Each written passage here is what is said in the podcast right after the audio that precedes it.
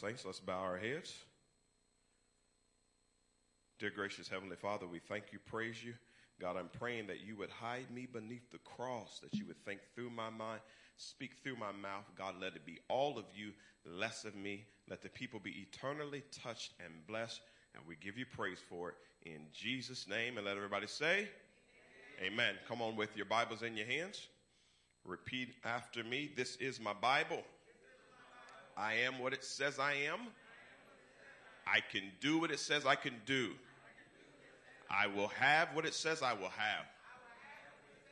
I'm a part of Deliverance Temple where we love by living our vision every day.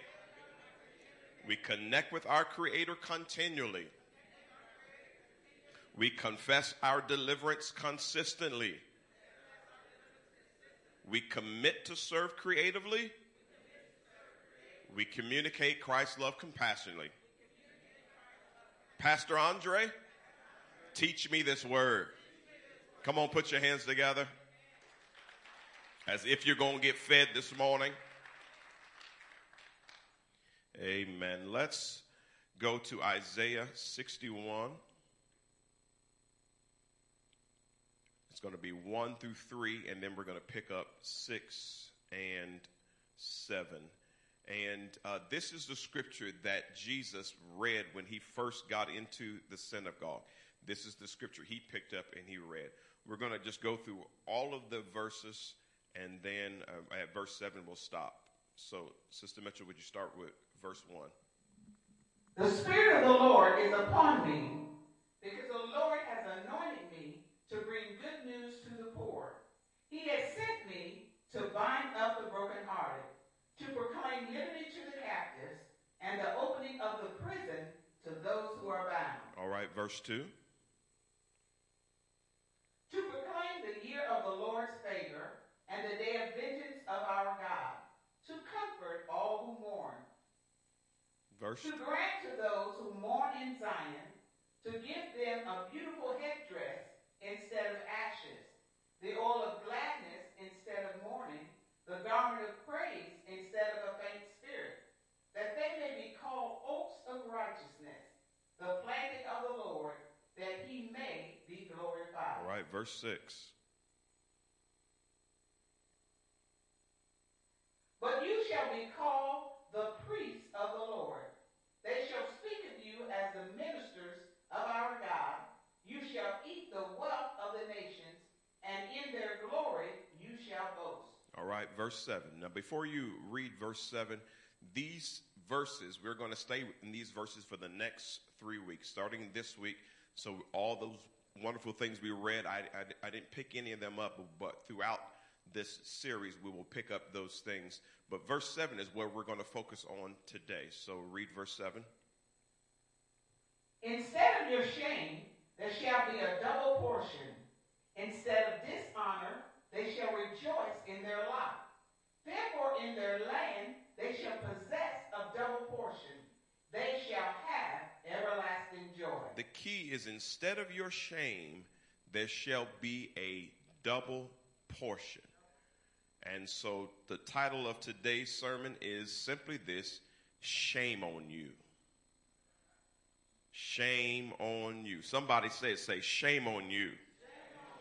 Now, we've heard that said many times, and many times it has a negative connotation, and it, it is supposed to. Normally, is you've done something wrong, so shame on you for what you've done. But I, I want to talk more than just what we've done.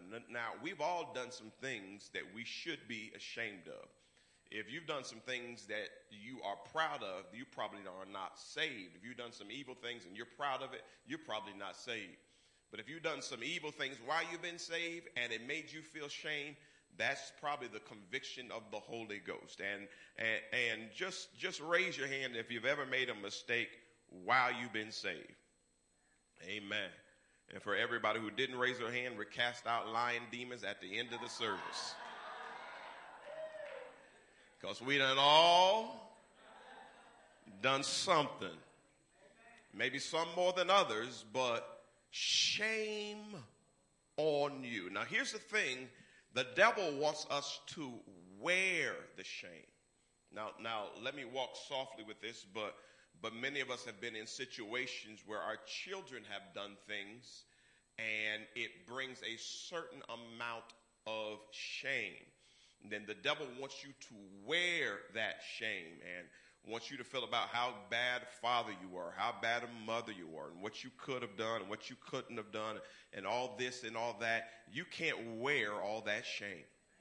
Your life was not made. You're too beautiful to have all the shame on you. Now, the scripture earlier, uh, earlier on that, as we were reading, it says God will give you beauty for your ashes. And so, where you have felt shame and felt dirty, this is not the place to come in here and be ashamed. So, when the devil tells you you're too dirty, you're too sinful to raise your hands, guess what? Raise your hands anyhow.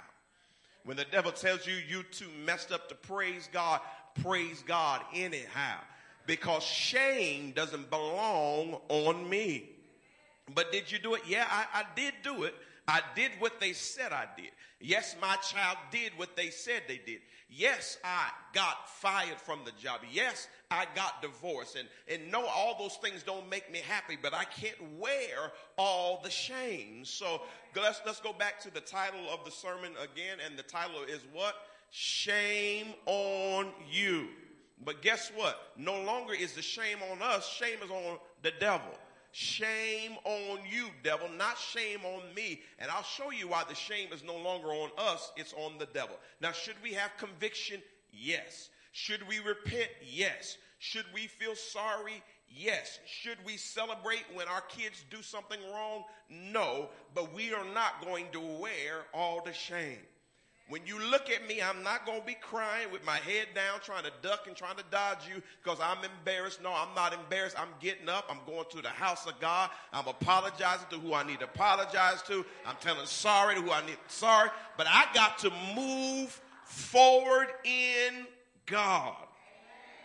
And so no longer shame on me, shame on you, devil. If you want to talk about me, let me talk about you. You want to talk about all my dumb mistakes, but guess what? You made the dumbest mistake. You were in heaven and got kicked out. So while you're talking about me, I'm talking about you. Shame on me? No, shame on you. But your old slew-footed, ugly self. Old raggedy, trifling self. When I get mad, I can talk about the devil real good with his, with his ugly self. So let's, let's, let's use these uh, uh, synonyms of the phrase put to shame. We're going to put these up. Put to shame.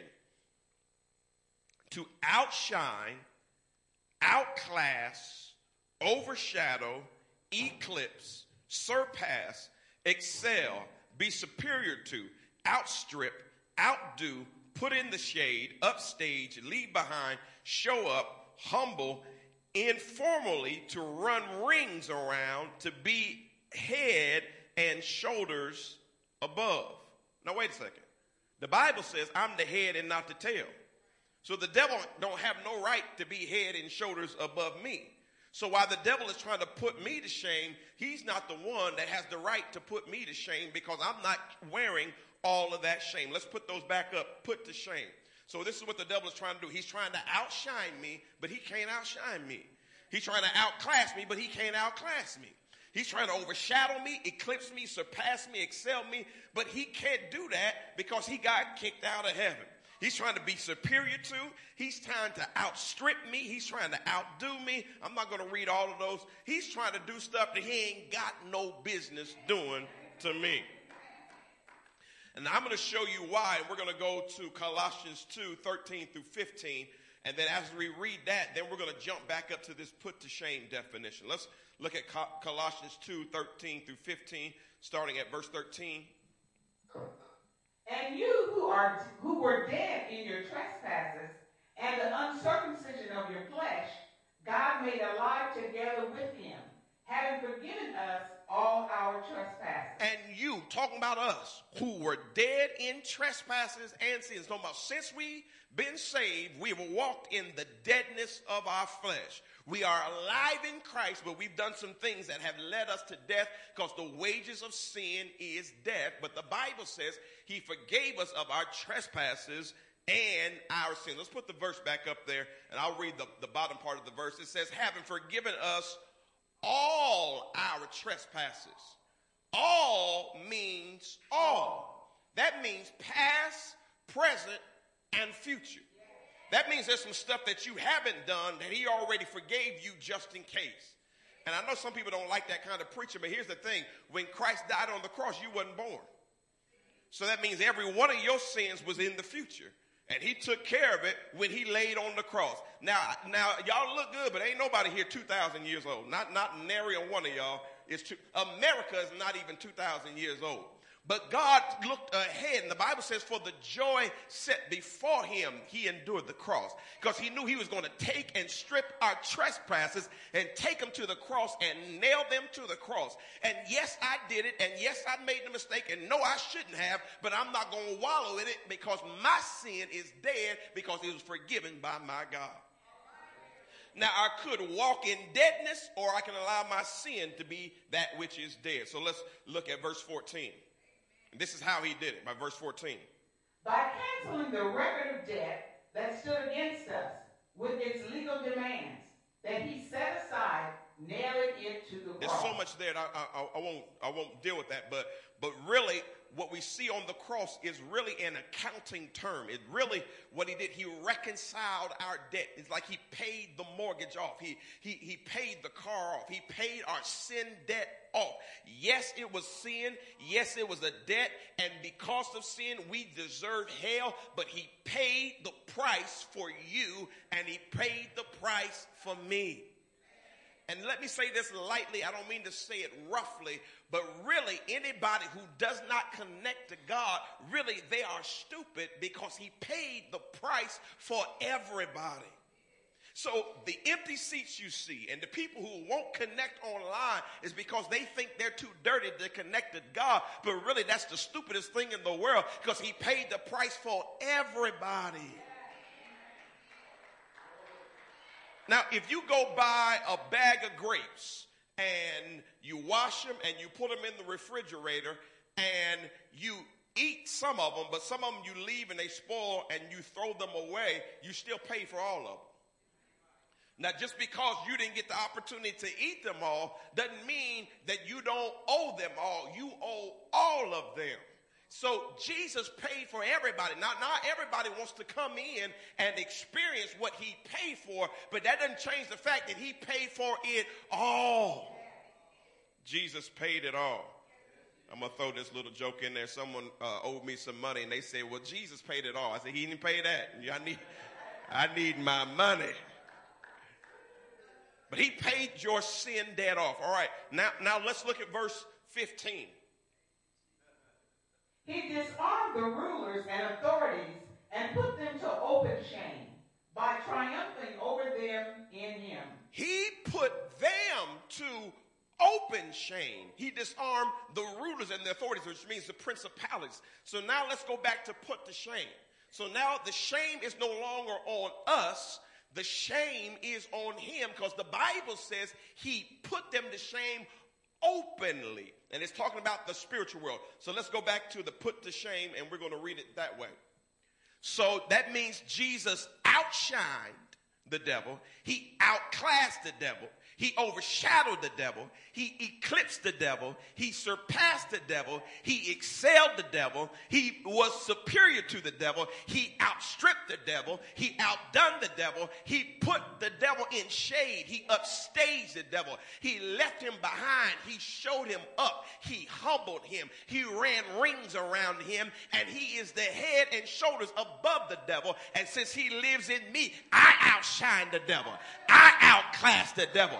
I overshadowed the devil. I eclipsed the devil. I surpassed the devil. Well, shouldn't you have shame? Yes, I should have shame. But for my shame, he gave me double. So I excel the devil. I'm superior to the devil. I outstrip the devil. I outdo the devil. I put the devil in shade. I upstage the devil. I leave him behind. I humble him. I run rings around him and I'm the head and I'm not the tail. Not shame on me. Shame on you, devil. Amen. That's a good, that's a good place to just give God some praise. Amen. Let's, let's read uh, verse 15 again. I'll, I'll read that. He disarmed the rulers and authorities and put them to open shame by triumphing over them in him. Now, now some of the stuff you couldn't see, it looked like he was just dying on the cross, but in him he was controlling everything and overthrowing everything. And because we are in him, then we get everything that he got as long as we stay in him. Now, I can take a, uh, I, I, I can take this this water bottle, and if I put uh, red uh, food coloring in it, then the red food coloring is going to get inside the water bottle and it's going to change the color of the water bottle because what happened is the red got into the water. So it changes the color and everything of the water as long as it gets in the water. But then I could take this whole thing and I can throw this in the ocean and guess what's going to happen to the bottle? The bottle's now going to be in the ocean. So here's the thing. Jesus came in us, but we don't get the full benefits until we get in him.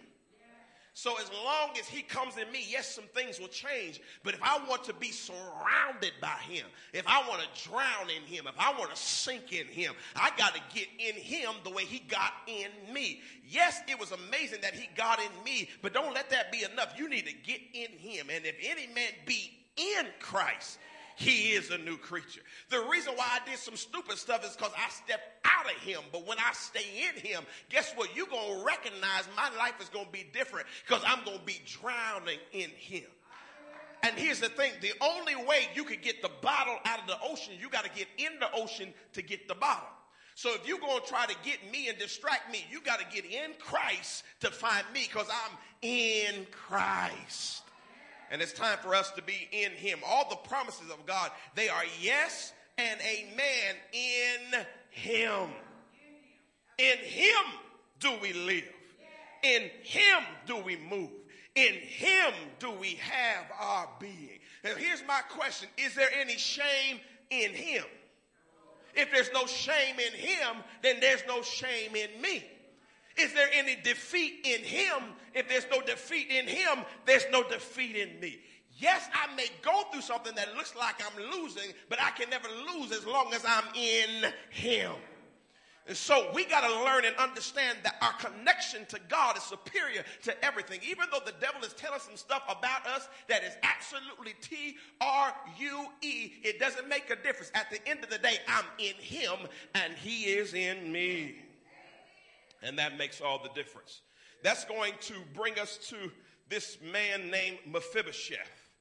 And I want to talk about Mephibosheth for a second. So let's bring up the Hebrew of his name, and I'll, I'll put it up there and, and, point to it. The Hebrew name is, and those those character letters, that's what the Hebrew would have looked like. It would translate into Mephibosheth, meaning from the mouth of shame. The problem with the Old Testament is when they gave people names, those names had meanings, and the meanings had a way of controlling the person's life, or they were assigned them something based on what they were going through. And so his name meant out of the mouth of shame. Now, now I don't know what your name comes from, but there may be some shame in your history, some shame in your ancestry. There may be some folk in your family that done some dastardly, ugly, nasty stuff, and it might be in your bloodline. But we don't believe in generational curses. We only believe in generational blessings.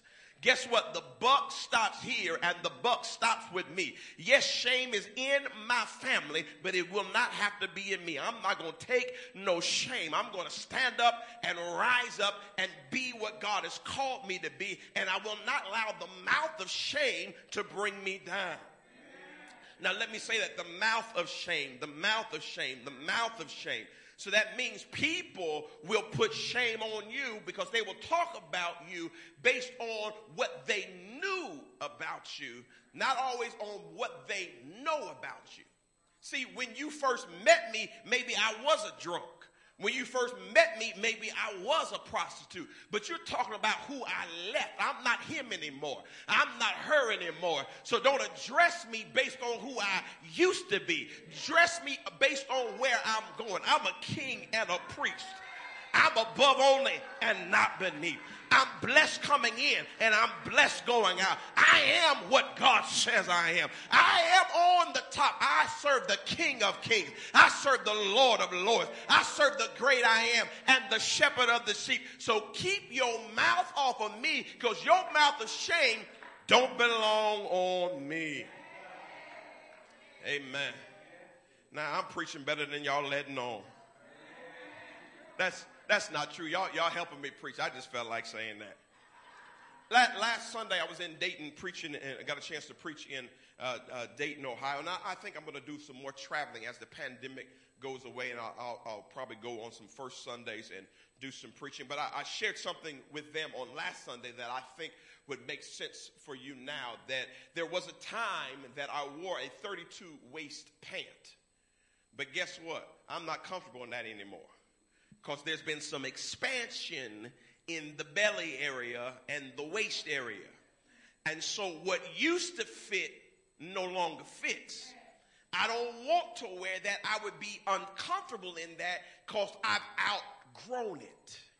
See, you may have been in some sin and still was saved, but here's the thing once you grow, there's some stuff that just should not feel right.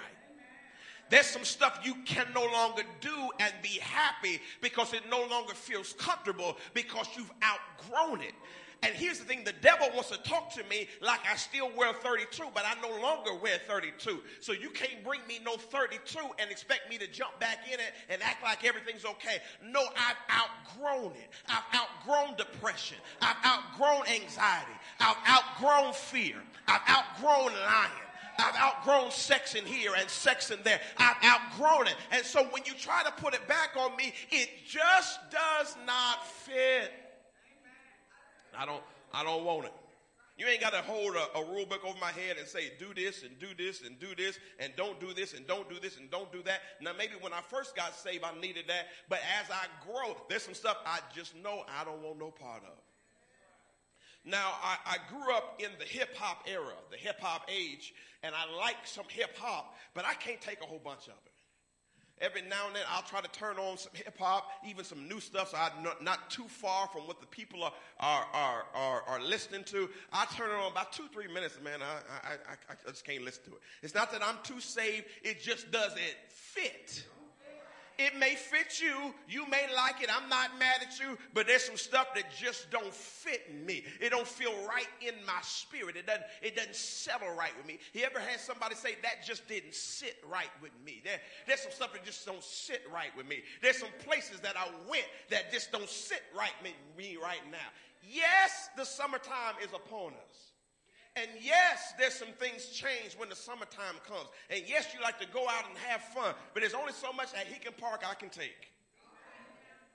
I love everybody there, but I get tired of seeing all the skin out there. I need to go somewhere and go home. I, you, you get to see everything that you wasn't planning on seeing. And I'm not mad. They are out there, they enjoying themselves, they flaunting what they got, but I don't want to see it all. So at a certain point, guess what? I'm going home.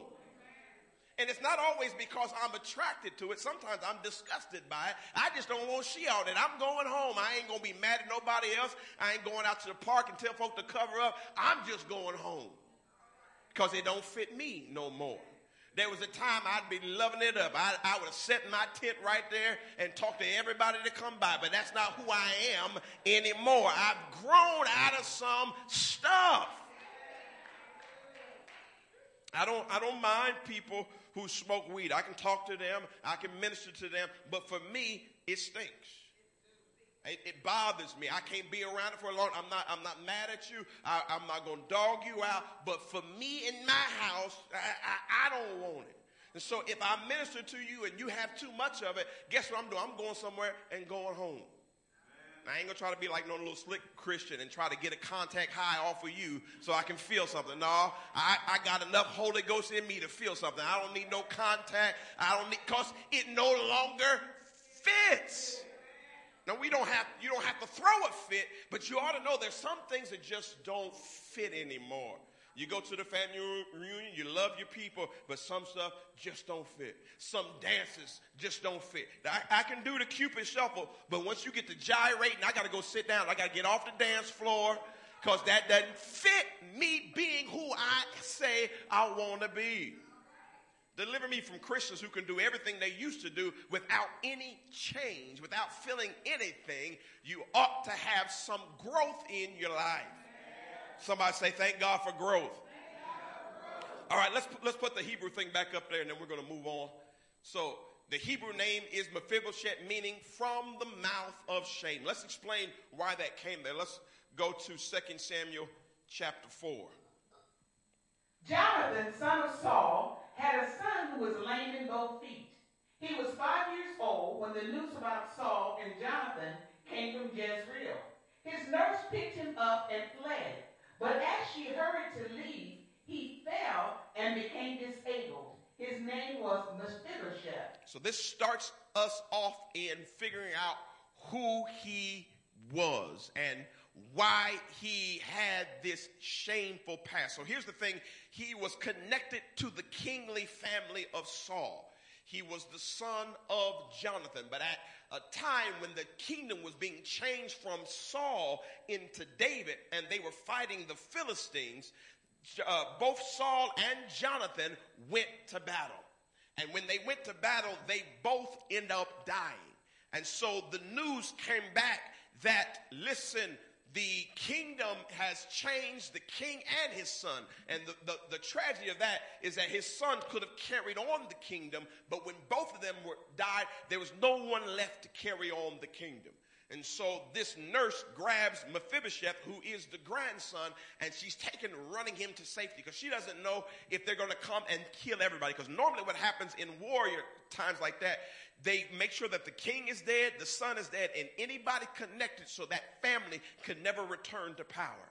So the nurse did something great in rescuing Mephibosheth, but the problem in the rescue and in the run, somehow he failed. Some people think she dropped him. Some people think he jumped out. But either way, he ended up being crippled. Not only is his family out of power, but here he is crippled, lame in both feet, and now he's a beggar, and now he's poor, and now his life is what his name said, full of shame. And I need to say this to you some of your trouble is not because of you, somebody dropped you. You were doing well, but your, you found out your man cheated on you 18 times and you just couldn't take it. It wasn't, it wasn't your fault to end your marriage. It just happened and somebody dropped you. He was supposed to protect you and he dropped you. And sometimes it's your fault. You was the one who did the stupid stuff. You jumped out of the hands. But either way, here you are crippled and here you are full of shame. That's the connotation. Let's, let's go to uh, 2 Samuel 9, 1 through 3. Sister Mitchell, you read this and then I'll take over the rest of them. David asked, Is there anyone still left of the house of Saul to whom I can show kindness for Jonathan's sake? Ziba answered the king, There is still a son of Jonathan. He is lame in both feet. So, Dave, you know the story about David and Jonathan. Jonathan loved David, and David loved Jonathan, but Jonathan's dad hated David. Saul got jealous of David, so here Jonathan was caught in between. And what Jonathan said, he said, David, I can tell you're going to be king. I can tell God has taken the kingdom from my father. He's going crazy, and I can tell it's going to end up in your hands because I can see the anointing of God on your life. But I ask you one thing, David, just don't forget about my family. I understand my daddy been doing you wrong. I understand he's been chasing you, but please, I can see that you are anointed. Just don't forget about my family. And so David promised him because he loved him. He said, said, I will remember your family. So it came a time where David asked the question, is there anybody left in the house of Saul? And that shows you how powerful David was. David had uh, the most of the enemies he had came from the house of Saul, but he still said, I have a covenant to keep. I have my integrity. And if there's anybody I can show kindness to, I will show kindness to. And even when Saul died, his arch enemy, David got mad at the man who killed him. And David said, You should never put your hand on the Lord's anointing. Here's the thing you got understand. It's just a side note, rabbit trail. You don't have to fight your own battles when you are in God. God can fight your battles. You don't have to hold unforgiveness. You don't have to be bitter. You don't have to be mean and nasty and have a bad attitude. You can let all that stuff go and God will take over for you and fight for you. And guess what? You can go so far as being good to your enemies and praying for your enemies, knowing that God has the final say so. So David said, Is there anybody that I can show kindness to? And Ziba said, Yeah, there's this, there's this one guy this grandson, but he lame in both his feet. He crippled. He's uh, he's handicapped. He he's challenged. In other words, yeah, there's somebody you can show kindness to, but you probably don't want to pick this fella because he don't have nothing going for him in his life. In other words, he got shame on him. All right, let's look at verses four and five, and I'll, I'll read this. Where is he? The king asked. Ziba answered, He is at the house of Makir, son of Ammiel. He was at the house of Makir. He, he, didn't have his own house. He had to stay with someone. House of Makir, son of Ammiel, in Lodabar. So King David had him brought from Lodabar, from the house of Makir, son of Ammiel. Now here he is. He is the family of a kingdom that has fallen, but here he is, not even in his own house, and he's in a city called Lodabar. Even the city sound bad. He in Lodabar. Remember over there before they had the millennial homes, they used to call that the low end. He was in the low end. He was in Lodabar and didn't even have his own house. He had to stay with somebody. And on top of all that, he was crippled. And on top of that, there are some people who were so loyal to David, if he would have came out and showed himself, they would have killed him to say, oh, by the way, there was some folk left from Saul, from your enemy. I killed them. So guess what? He's in hiding. Nothing's going right for him because shame is on him. Whether he got dropped or whether he jumped out, either way, he's ended up in a bunch of shame. And I need to let you know it could have been your fault. It could have been somebody else's fault. It could have been a mixture of all of it. But God says it's time to come on up out of Lodabar.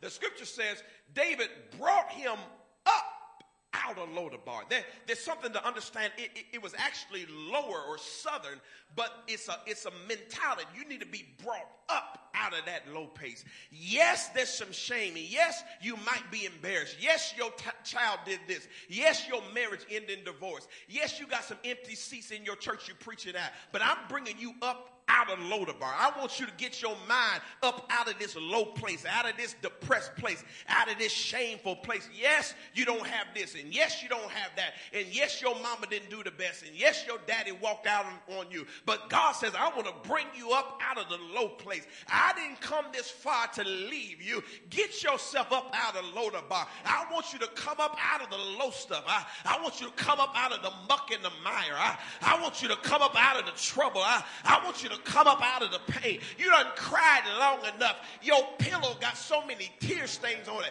Go home and change your pillowcase and wash your pillow because you coming up out of this low place. You, you coming up out of this lonely place. You, you coming up out of this sad place. I'm bringing you up out of Lodabar because no longer shame on you, shame on the devil. Let's look at verse 6. When Mephibosheth, son of Jonathan, the son of Saul, came to David, he bowed down to pay him honor. David said, Mephibosheth, called him by his name. And his reply was, At your service, he replied. Let's look at verse 7. This is what David said Don't be afraid, David said to him, for I will surely show you kindness. Now, remember last week, uh, Apostle talked about loving kindness. With loving kindness have I drawn thee. I will surely show you kindness. For the sake of your father, Jonathan, ain't got nothing to do with you. It's for the sake of the one who went before you. I will restore to you all the land that belonged to your grandfather Saul, and you will always eat at my table. Now, now, now, now, wait one second here. You're telling me you're dealing with a man who's crippled, who's living in Lodabar, who's also living in somebody else's house, and David said, I'm getting ready to show you kindness. I don't care how long you've been crippled. The Bible says he got crippled at the age of five. So this has been a long time since then. I don't know how old he was, but I know he'd been in that situation a long time. There was a man in the Bible who was lame for 38 years. I don't care how long you've been in it. I don't care how long you've been broke. I don't care how long you've been sick. I don't care how long you've been in pain. I don't care how long it's been. When God get ready to bring you up, God get ready to bring you up. When God get ready to turn it around, God get ready to turn it around. When God does it, he shown up, does it. He does it like Campbell soup. Mmm, mmm, good. He blesses you so good it don't make sense. Mind-boggling blessings, mind-blowing blessings. It don't make sense what God has prepared for those who love him. Don't you quit. God gonna bring you up out of this place. Then he says, I will restore to you the land that your grandfather Saul has. Remember, Saul died as a king. So if he died as a king, that means he had a whole bunch of land. That also means since he was no longer king and David was king, there were other people occupying that land. So that means David had to remove people out of the land to give it to Mephibosheth. Somebody is eating at your kitchen table right now and you don't even know it. But God getting ready to move them out and they're going to foreclose and you're going to walk and get a nice house that you can't even afford because when God get ready to switch things and turn things around, can't nobody stop what he's doing. I don't know who I don't know who driving my car, but they better get ready to give it up. I don't care who's in my house and swimming in my pool, but they better get ready to give it up. Because when God get ready to pull me up out of Lodabar, everything that belongs to me, He will restore. Everything that the devil took from me, He will restore. God will repay because He's just that kind of God. Not shame on me, shame on you, devil. Shame on you. There's, there's a CEO somewhere that got your business on it. He, he, he's building up your, but the Bible says that the wicked man, they laid up wealth for the righteous. There, there's some folk doing, don't, don't, don't get mad at the folk that don't want to come to church and all they want to do is play and, and make money and it look like they living better than we living. They look like they're doing better than we doing. There's going to come a day when God turns and switch the tables and God going to bless you just like he blessed Mephibosheth. And yes, you may be crippled in some area, but when God raised you up, He's the one who can make a difference.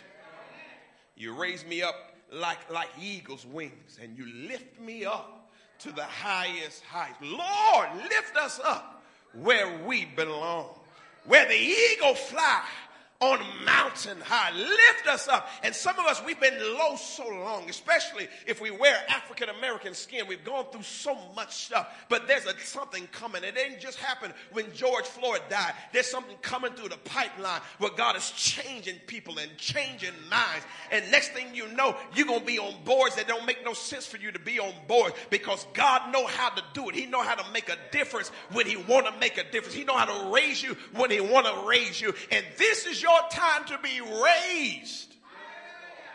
So next time somebody tell you shame on you, you say you must not be talking about me.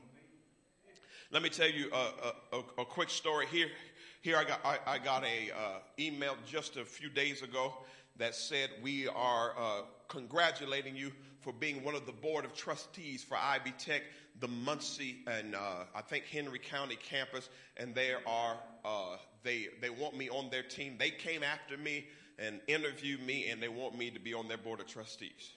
Here's the funny thing I walked away from a degree to become a preacher, and so I still have not finished my degree, and I'm on the board of trustees of colleges that give out degrees.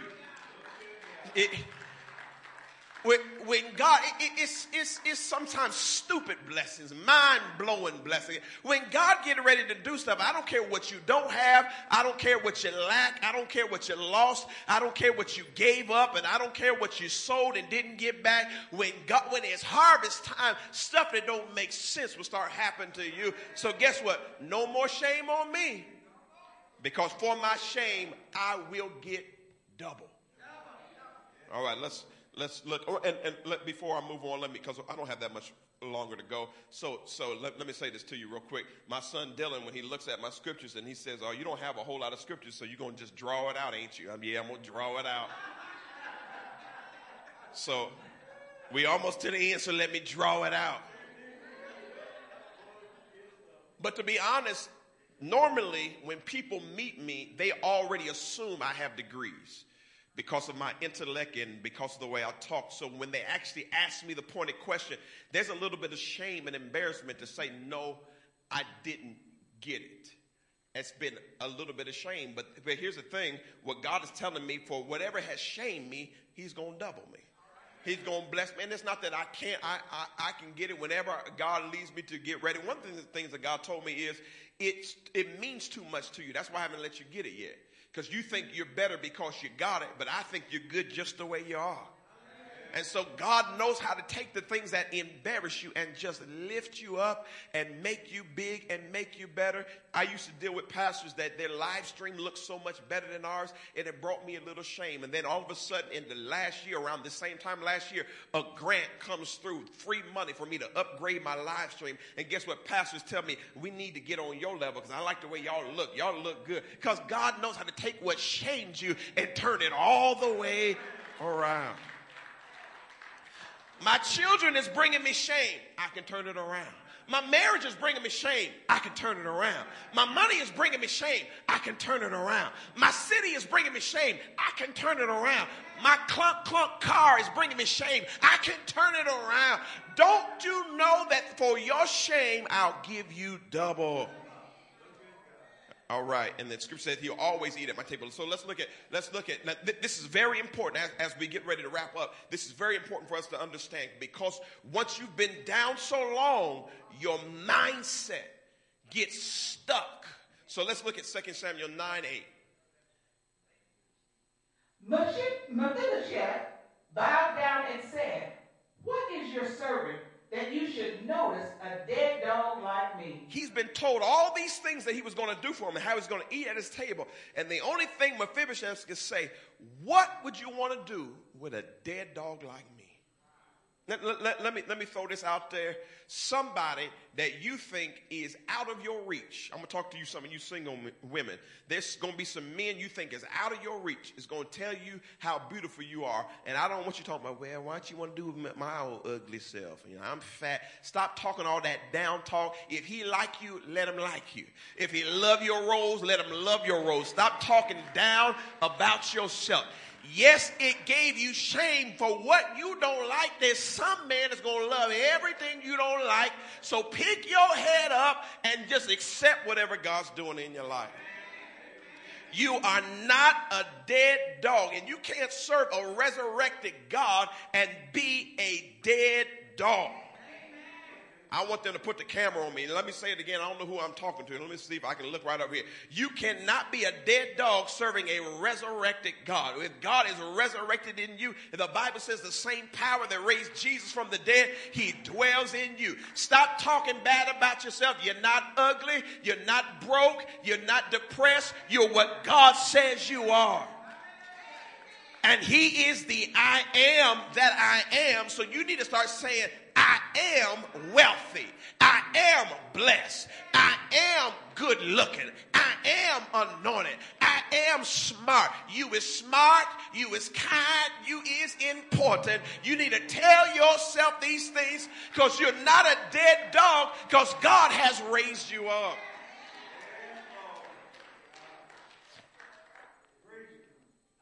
And since we're talking about dogs, let me just throw this in there to, to, some of the young women that may be watching online. Stop letting men call you bees and all kinds of stuff. You stop listening, stop responding to it, and stop saying it about yourself. You need to just keep walking because you evidently you're not talking to me talking like that because I know who I am. I'm a queen and I deserve a king. I'm a princess and I deserve a prince. So don't you start talking to me like that. Now y'all clapping, but before we uh, before y'all get too excited, sometimes a man talking like, like that look good, and you just happy he talking to you, but you don't have to settle for nothing. You don't have to settle for nothing lower because God has raised you up. So guess what? Just keep on moving until you get the right joker that's going to talk to you the right way. And let me say this: don't let them talk to you right and you talk to them wrong. Learn how to return a compliment. Learn how to, to build people up and enjoy what God is raising us up to. All right, let's go to verse 9. Then the king summoned Ziba, Saul's steward, and said to him, I have given your master's grandson everything that belonged to Saul and his family. Now, what was funny is David didn't respond to the dead dog comment at all. Mephibosheth said, I'm a dead dog. David said, I ain't thinking about that. I'm getting ready to do something kind for you. I don't care what you think about yourself. And God is so gracious. I don't care if you think you're bad or not. God said, when I get ready to bless you, even you can't stop me from blessing you. I'm going to give you everything. Verse 10. You and your sons and your servants are to farm the land for him and bring in the crops. Wait a second.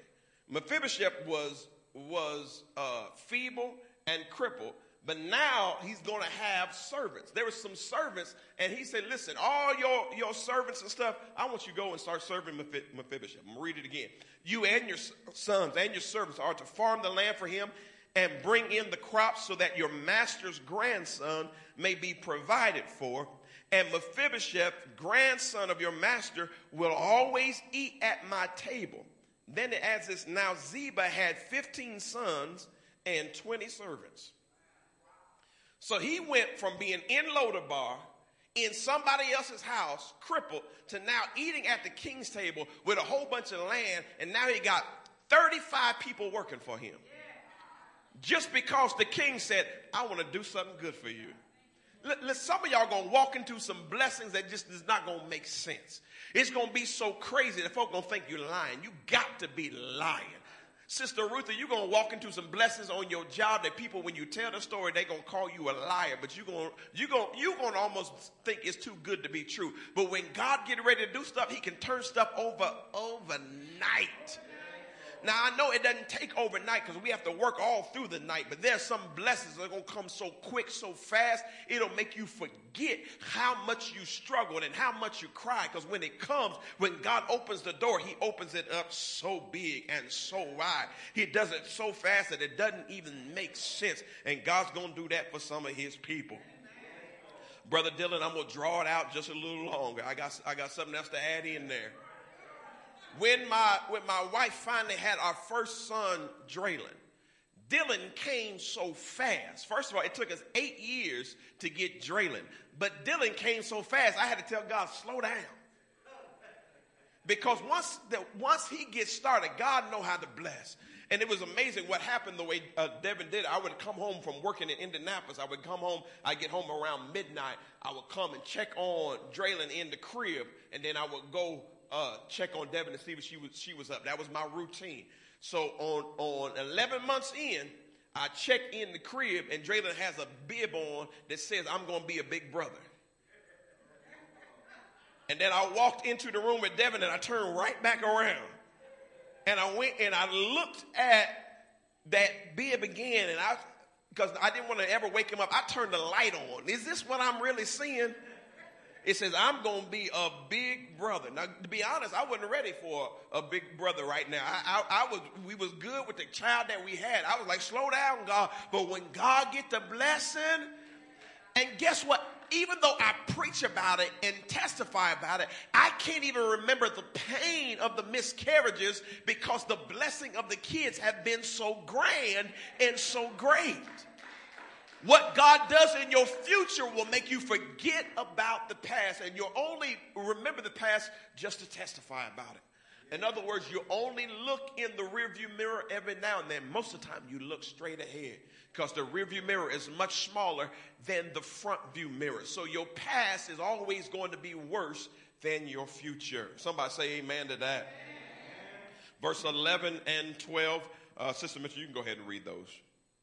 Then Ziba said to the king, Your servant will do whatever my lord the king commands his servant to do. So Mephibosheth ate at David's table like one of the king's sons. Like one of the king's sons, he ate at the table. The last verse. And Mephibosheth lived in Jerusalem because he always ate at the king's table. He was lame in both feet. Guess what? It didn't change his situation. If you got divorced, you got divorced. You can't you can't take that back. You got divorced. Even when people marry the same person again later on, they move on. Y'all still got divorced. There's some stuff you just can't change. You got fired. You got fired. There's some stuff you can't change. Yeah, you got locked up. You got like there's some stuff you can't change. But God can turn your future to so long and so great that what happened in the past it just doesn't weigh you down. So here he was, going from a dead dog to now sitting at the king's table, treated like a king's son. Guess what? I'm the son of a king. And yes, I've had some shame on me, but no longer. No longer is there shame on me. But but but but you you spent some time as a homosexual but I belong to God. But you spend some time as an adulterer, but I belong to God. But you spend some time as a drug addict, but I belong to God. Well, you was a liar, a cheater, a backslider, but I belong to God. Yes, all those things may be true, but here's the thing you got to say that's also true. Right now, I'm sitting at the king's table. So you can talk about my past, but I'm going to talk about my blessing. You can talk about my past, but I'm going to talk about my future. I'm sitting at the king's table, and it was nothing that I'd done. Here's what the scripture said, and this is how we close. The scripture says, David said, I'm doing this for your father's sake. Well, I have a father in heaven. His name is Jehovah Jireh, my provider. And yes, I'm still lame in some areas. I'm still crippled in some areas. And some days I still feel like the dead dog. But because my father said I can sit at the king's table, I'm going to sit at the king's table. I'm blessed. I'm blessed. I'm blessed. No, I don't deserve it, but yet I'm still blessed. Song we used to sing said, We're blessed, we're blessed, we're blessed. We are blessed. We may not look like we deserve it, but yet we are blessed. I don't have a degree, but I'm blessed. I don't have a mansion yet, but I'm blessed.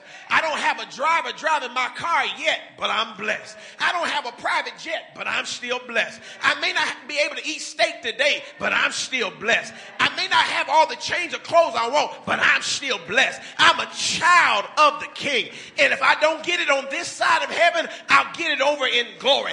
I am blessed. Not shame on me, shame on you, devil. Come on, let's praise the Lord.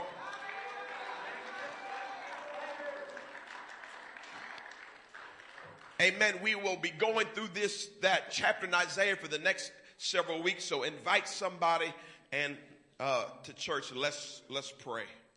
Dear gracious Heavenly Father, we thank you, praise you, love you, honor you, and appreciate you. God, I thank you that even though we have had some things to be ashamed of, and even some of us are facing things that bring embarrassment and shame. I pray that you give us double and bring us up because you are blessing your people. And one of the places you're blessing, you're blessing all around the globe. But one of the places you're blessing, you're blessing right here at 720 East 2nd Street at a little church called Deliverance Temple. And we're not little for long. We are great and grand and mighty, and we thank you for it. Now, God, I pray for all the people who are listening to me who don't know you in the pardon of their sins. I pray they would say this simple prayer God, come into my heart, come into my life, forgive me, wash me, save me, and take my shame and give me double portion for it. In Jesus' name, amen.